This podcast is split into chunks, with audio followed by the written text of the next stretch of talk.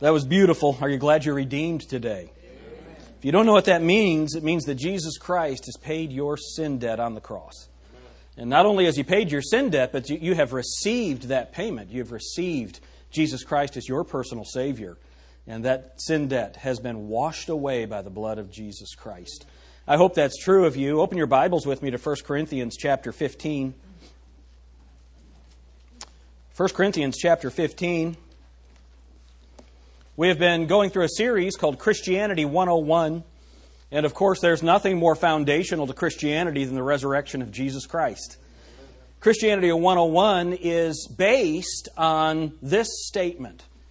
Have you ever heard someone say that all religions are fundamentally the same? Have you ever heard someone say that? Well, they are, except for sins, what they say about sin, salvation, heaven, hell, the nature of God, the nature of man, the church, and the resurrection of Jesus Christ. Other than that, they're exactly the same.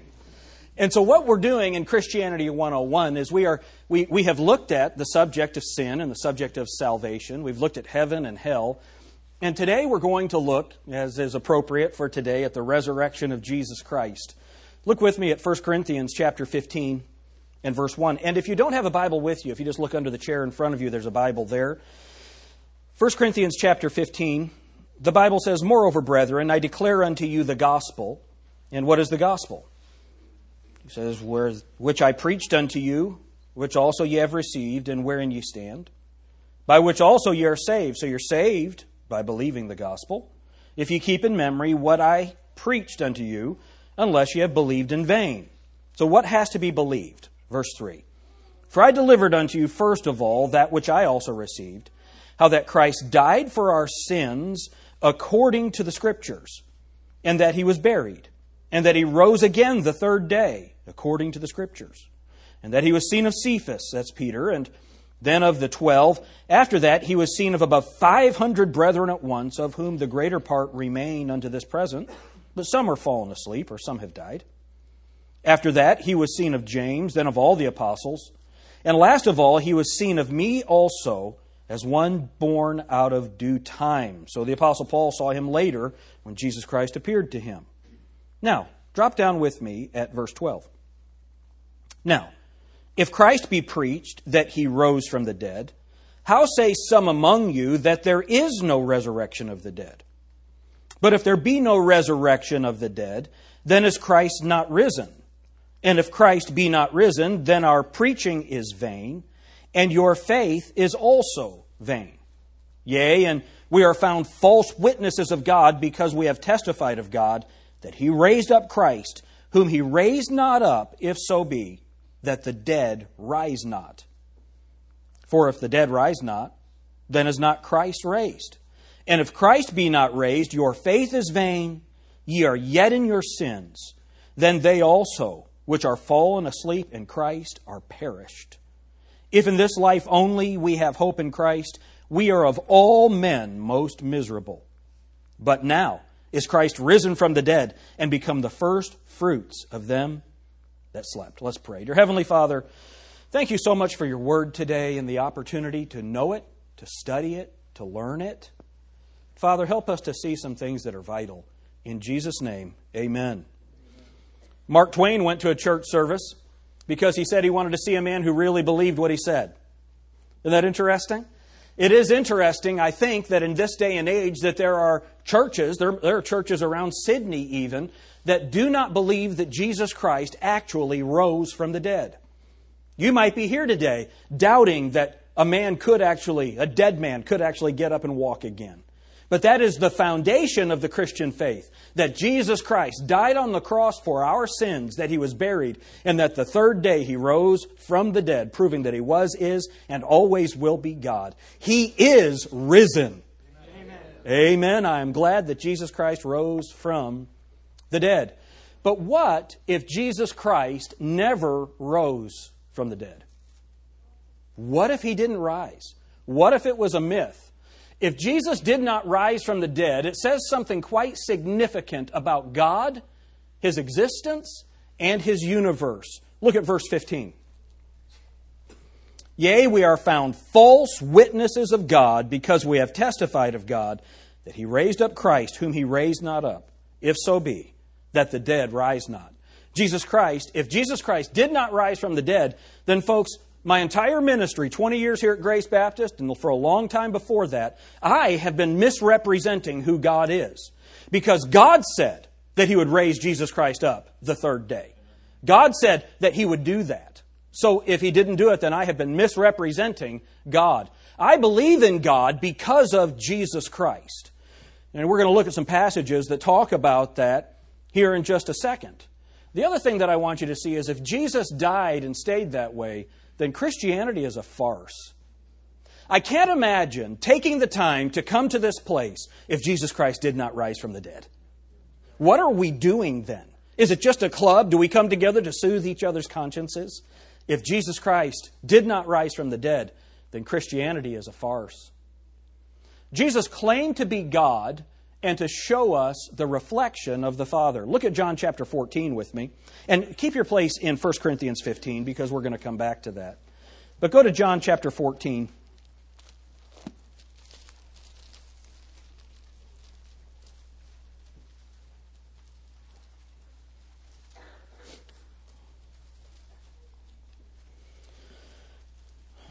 Look at verse 8.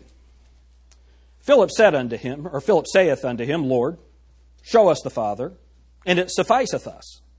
Jesus saith unto him, Have I been so long time with you, and yet hast thou not known me, Philip? He that hath seen me hath seen the Father. And how sayest thou then, Show us the Father? You see, it's very important that we understand that the only way that we can genuinely know who God is is because Jesus Christ came. And if Jesus Christ isn't God, if Jesus Christ has not risen from the dead, then we don't really know God. The reason we know God is because of Jesus Christ. And if Jesus Christ did not rise from the dead, then he was a liar. And he has not shown us the Father. Jesus said that he would rise from the dead as evidence that he was God. Jesus told us that he would rise from the dead as evidence that he was God. Look at verse 17, John chapter 4, or John chapter 10.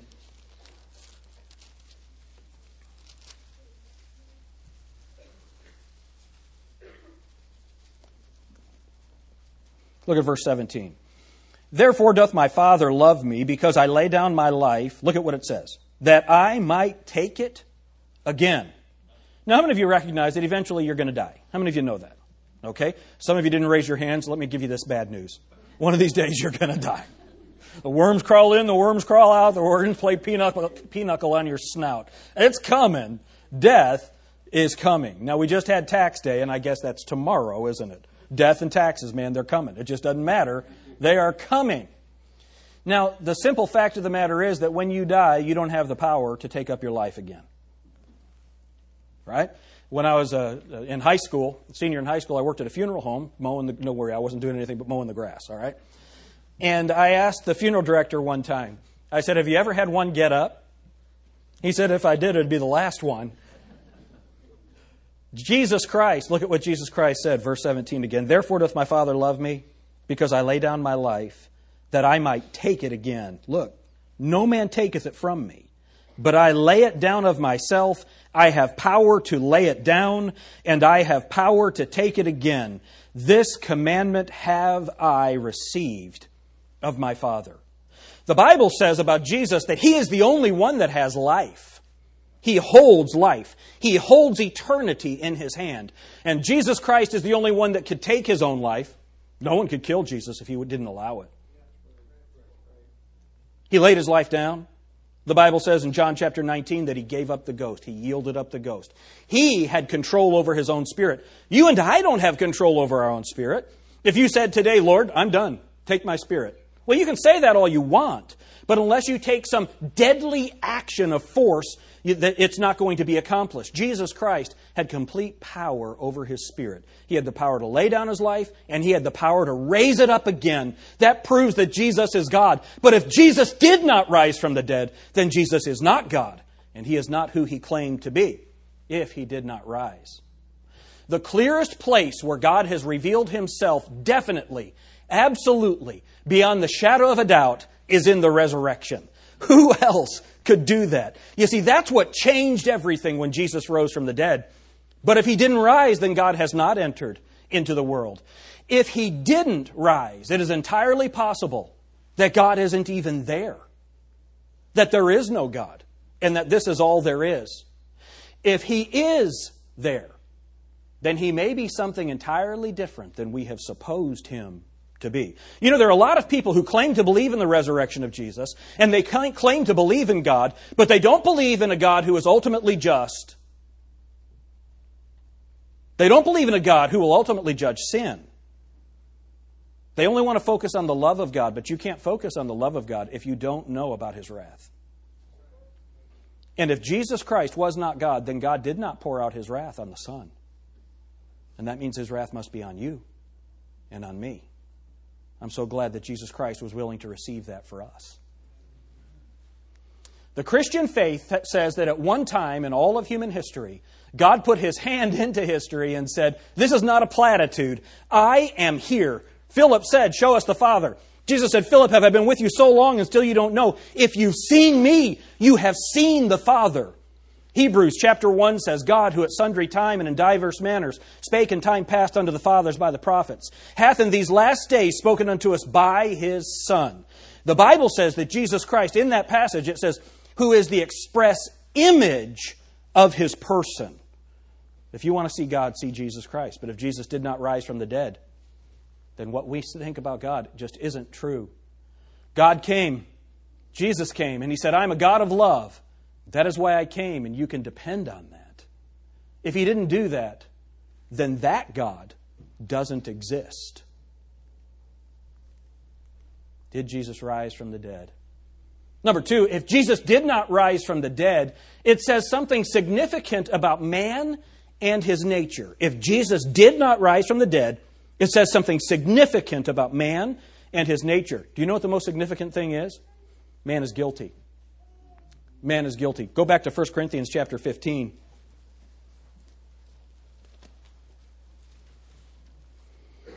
Look at verse 17. And if Christ be not raised, your faith is vain. Remember what vain means empty, nothing. Your faith is in nothing. And if Christ be not raised, your faith is vain, and ye are yet in your sins. Here's the simple fact of the matter whether or not Jesus Christ was God, we are still sinners. You don't need, man does not need the revelation of Jesus Christ to know that they are sinners. Every culture, every civilization in the world has a sacrificial system because man understands that he's sinful. Every system has some kind of law. Why? Because man is sinful. Man is depraved. We are sinners. The founders of our nation understood that men are sinful. They understood that government can go evil. And so the, the, the, government, they called it the beast, it was chained by our system of government and the powers limited by the Constitution. Why did they do that? Because man is sinful, and we all know that. And the simple fact of the matter is, if Jesus Christ did not rise from the dead, it says something about man, his nature. It says something about us. We are still guilty. We are still guilty. We're still in our sins. This is so important. Guilt is the simple psychological theme in almost everybody's life.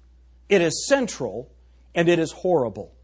You know, we distract ourselves with so many things, with music and with entertainment, sometimes with alcohol or with drugs. We try to distract ourselves because in those quiet times when we're alone with only ourselves and our thoughts, those feelings of guilt rise up in us and it can become the central theme of our lives. Guilt.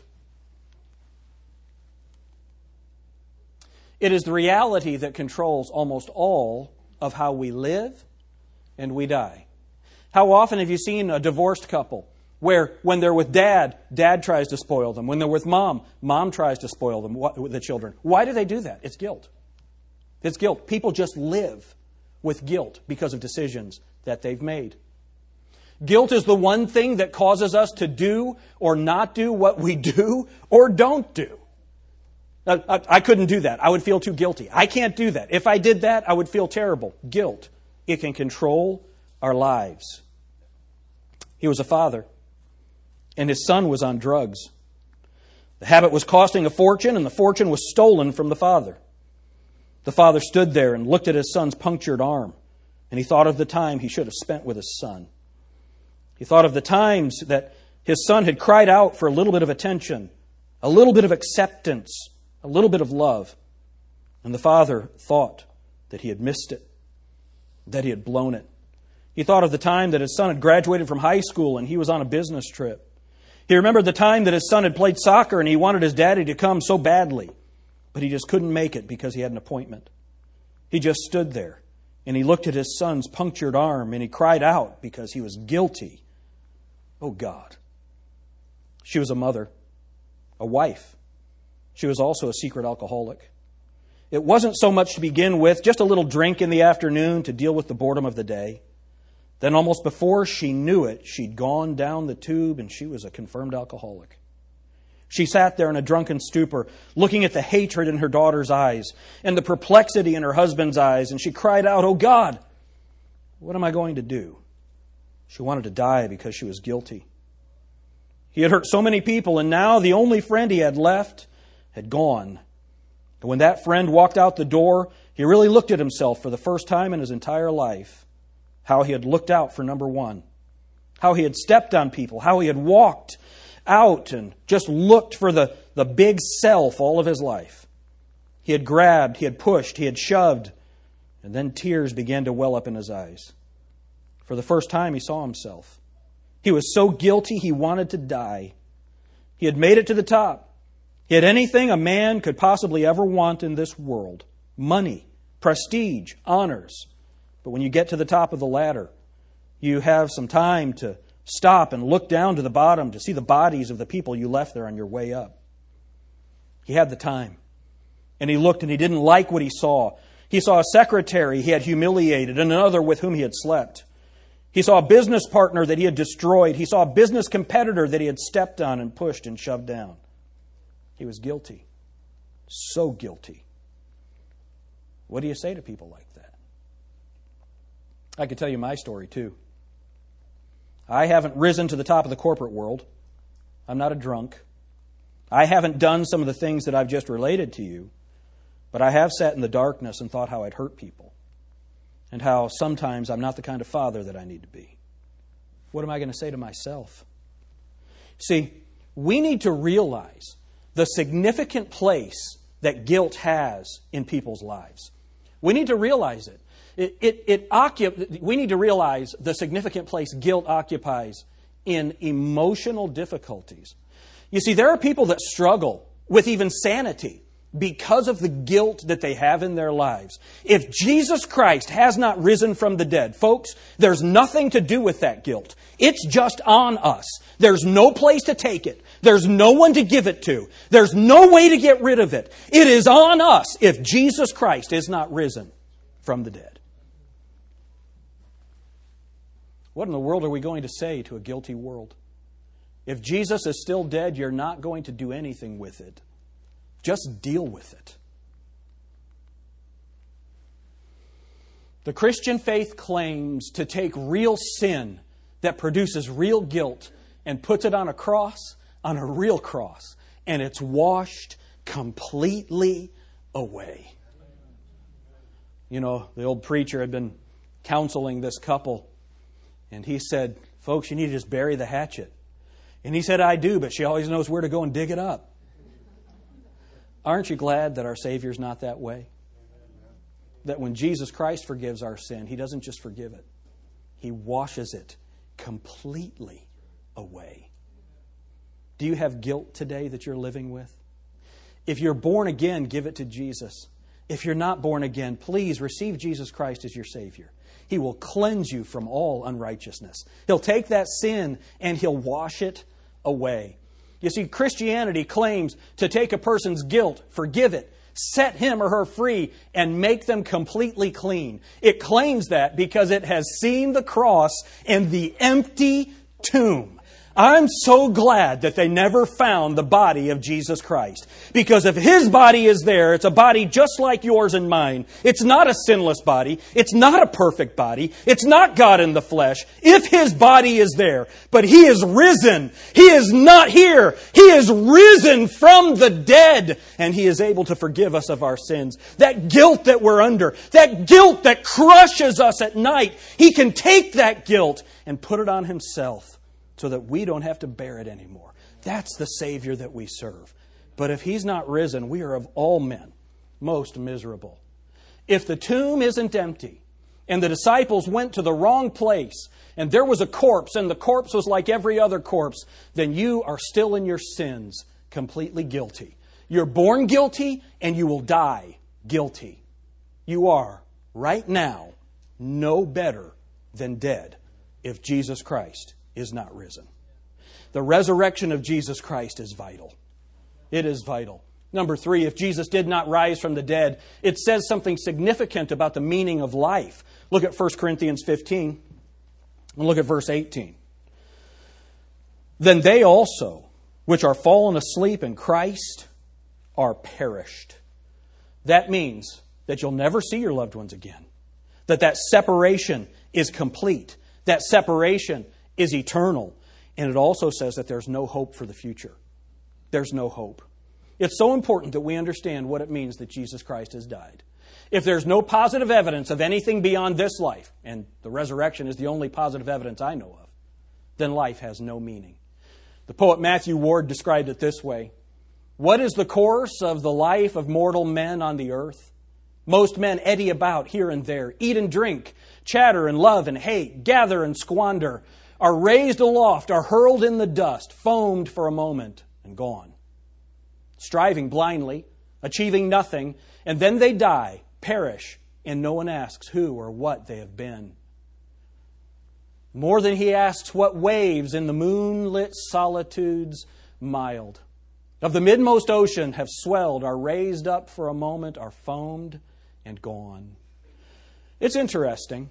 I wrote this statement, and it I'm always amazed at the way people think. People who don't want to hold to the actual truth of Christianity. I'm constantly amazed at the number of people who, having denied the only view we have ever had of death, from the other side, still hang on to a belief in immortality. You see, if Jesus Christ is not risen from the dead, then we don't understand. Either there is an eternal judgment without any hope, or there is oblivion, and this life is all that there is. And I've got to tell you, for we as Americans, that's great. For the rest of the world, it is just miserable. And there's no hope. There's no justice. There's nothing. There's just the end.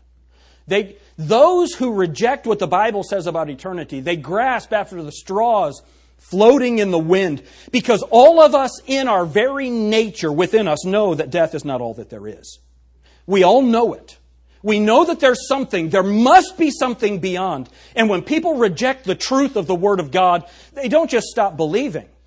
They believe in anything. They'll believe in reincarnation. They believe that they'll come back, and if you're good, you'll come back as a higher caste. If you're bad, you'll come back as a flea or a dog. Reincarnation.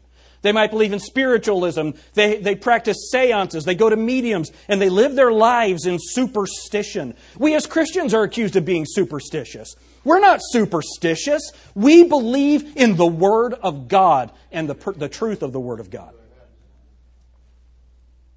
When people stop believing in a real God, they don't just believe in nothing, they believe in anything.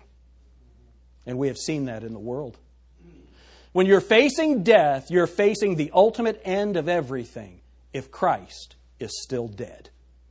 You're like a turnip. Is that all there is? Is that it?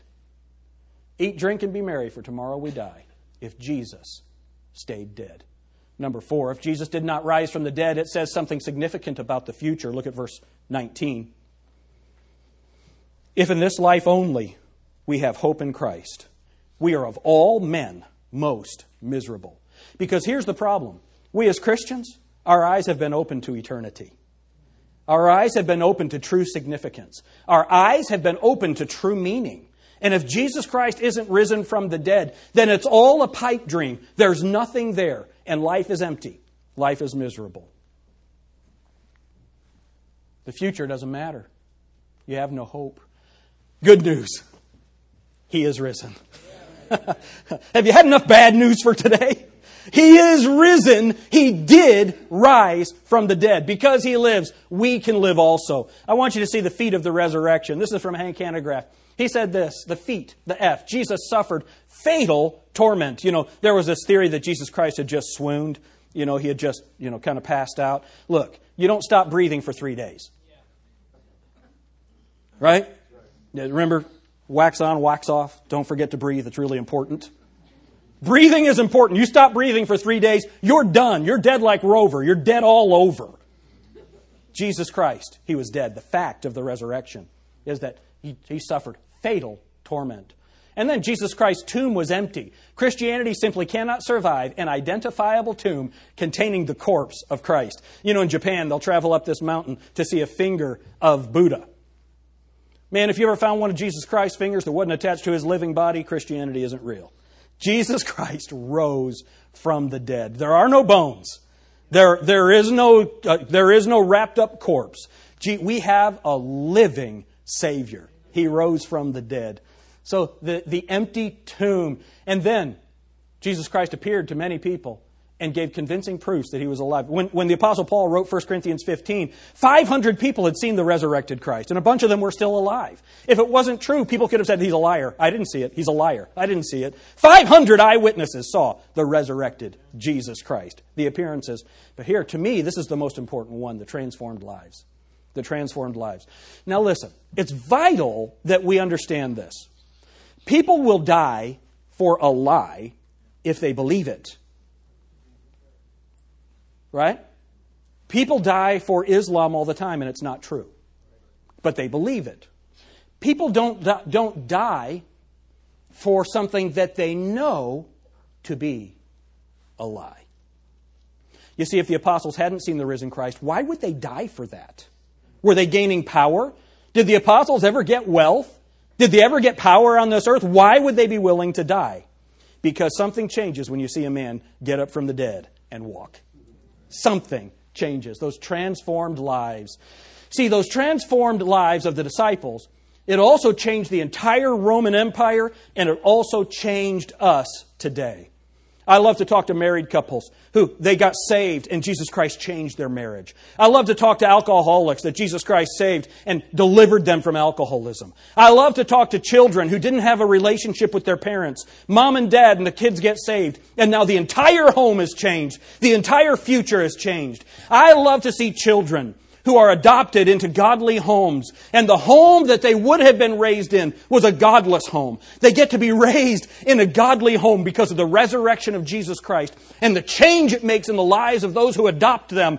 And then those children get to know the saving grace of Jesus Christ. They can place their trust and faith and trust in Christ alone. And they can have a life unlike anything they could ever have. Why? Because the resurrection of Jesus Christ changes things. It changed me. I'm thankful for that.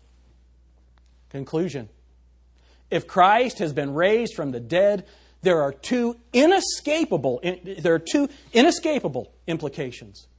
First, everything that Jesus ever said about you or me or life itself is true because it literally came from the mouth of God.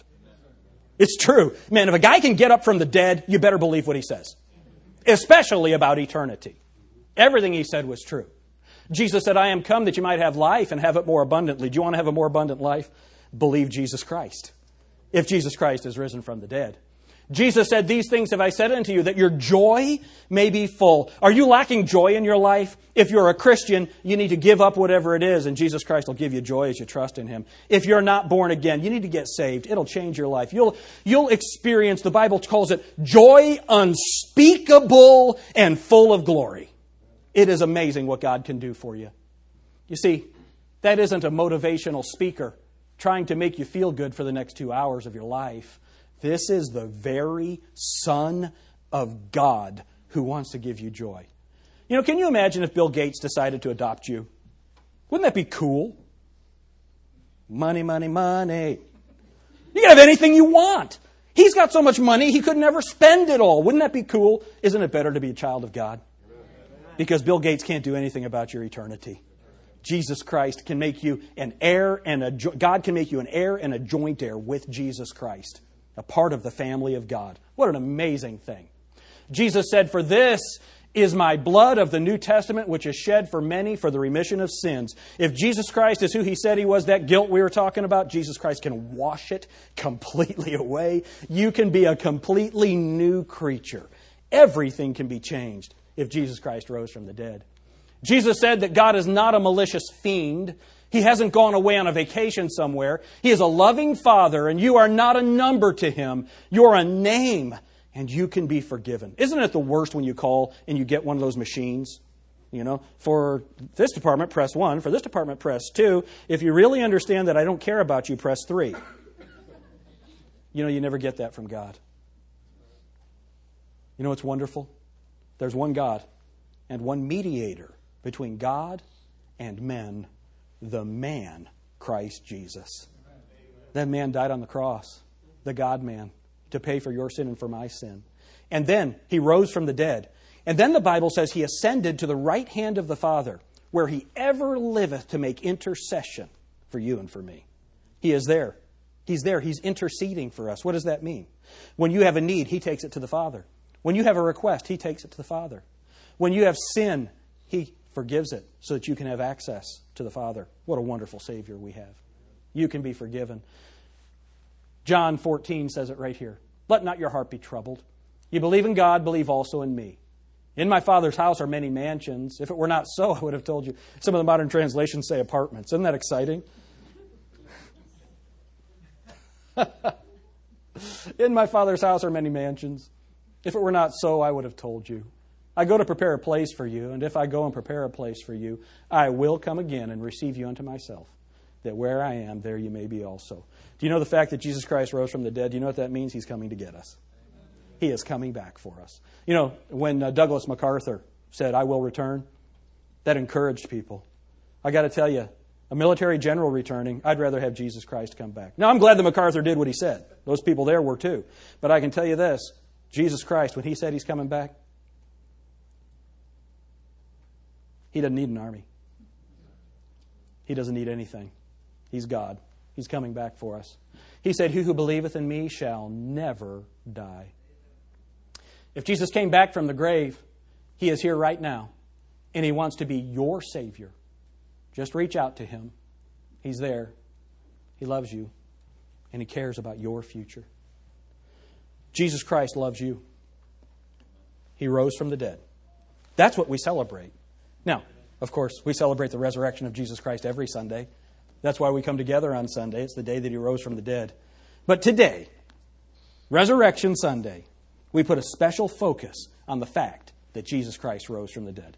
If Christ be not raised, we are of all men most miserable. But the good news is, he did rise from the dead. He is God. He died on the cross to pay for your sins, and he wants you to have eternal life with him. That guilt that I talked about, you can give it to Him. Every head bowed, every eye closed.